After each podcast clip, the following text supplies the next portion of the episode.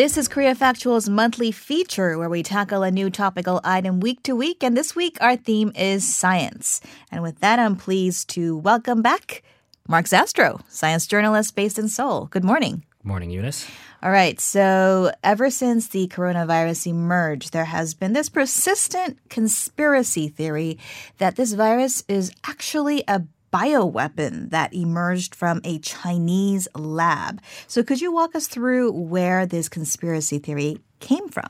Sure. Um, first of all, of course, let me you know, say that it is a conspiracy theory and it has absolutely been completely debunked. But uh, to explain where it came from, it started with this the observation that the outbreak began in the city of Wuhan.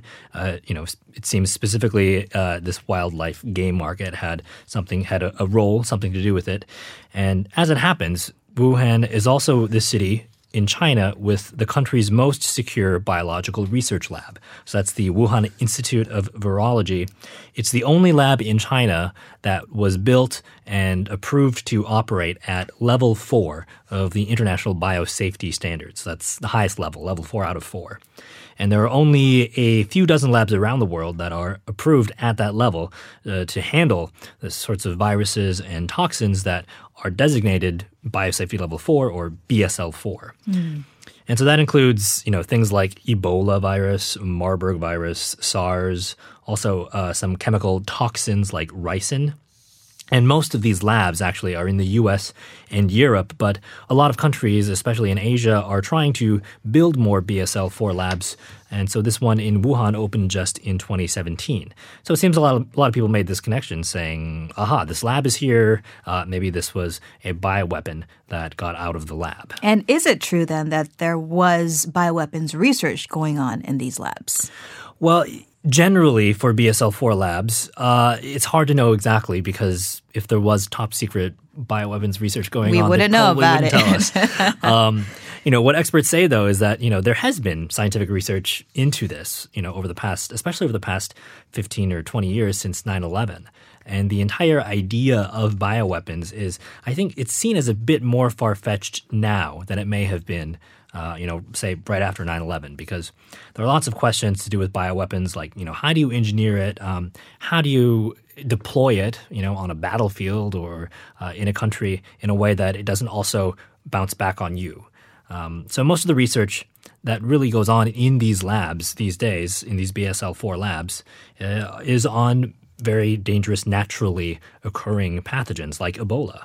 Um, if you want to develop a vaccine for Ebola uh, or any of these diseases, if you want to be able to safely respond to an outbreak if they happen in your country, uh, you want to have a BSL 4 lab. So there are absolutely non military reasons, just pure research reasons, uh, public health reasons to have a BSL 4 lab like the one in Wuhan.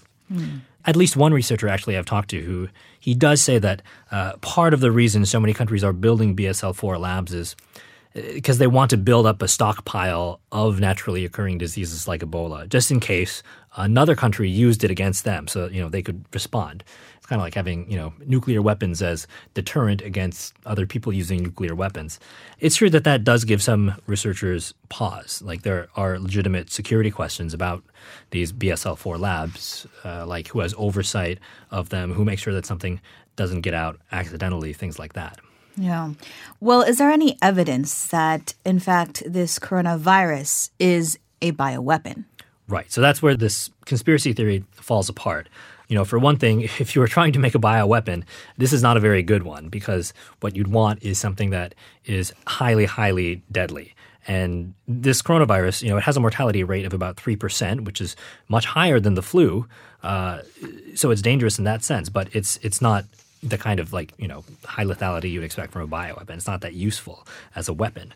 The other thing, too, is that researchers have done by now, they've done a lot of genetic analysis of the virus. Mm-hmm. They've done it in Wuhan. They do it, uh, they try to do it anywhere it pops up around the globe because actually that helps them track where the virus has been to study the uh, mutations that are happening in the virus as it's spreading.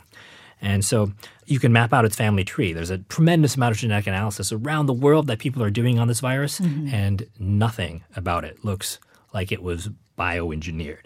It looks totally natural. It looks like a bat virus. It's like 96% similar to a bat virus. Mm. So it looks like that's what it was, and it jumped to humans. And, you know, that's something that these viruses do. They circulate in one species and then they jump to another. Uh, it's not that common. They're not doing it all the time, but it's it's a much more plausible explanation than it being a bioweapon. Okay. Well, that brings up another question uh, that's perhaps on a lot of people's mind these days, specifically pet owners. Now, if this virus came from bats and it jumped to humans, can it infect dogs or cats? I mean, there was a report recently from Hong Kong mm-hmm. that tested a dog as being weak positive for the virus, right. and that the dog was sent to an animal control facility to be quarantined. So, what does this mean, and should we be worried for our furry friends? The short answer is no, not yet. There's no need uh, right now to be concerned. In fact, the WHO has issued an advisory saying there's no evidence that uh, a dog or any pet can spread the virus. So to humans, to humans, or to other dogs or or uh, you know other other animals.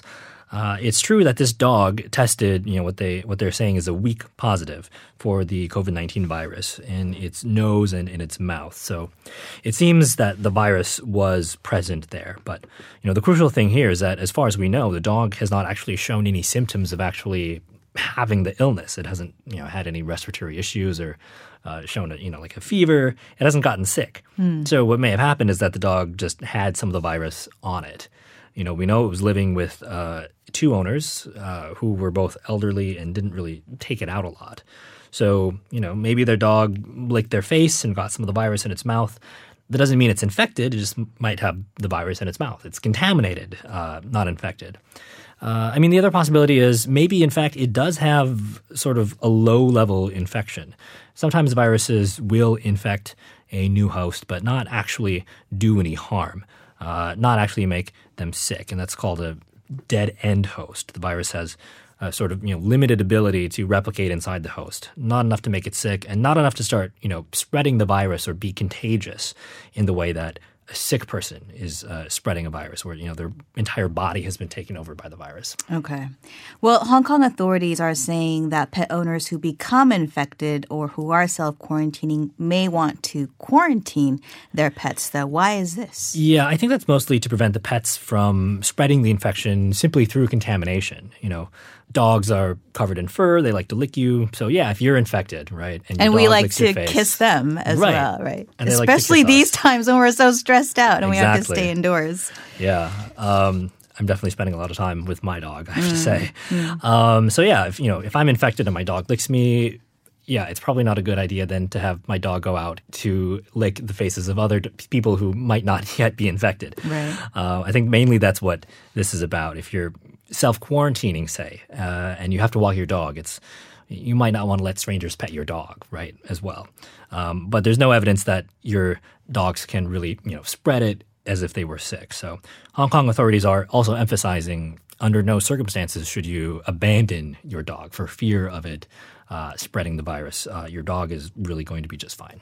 Okay. So to summarize, as far as what we know now, I mean, there's no reason to think that pets can have the virus or Yeah, there's no reason to think that they can carry the virus or be infected so much that they get sick. So there's no reason to think that a dog may, you know, come down with pneumonia from the virus.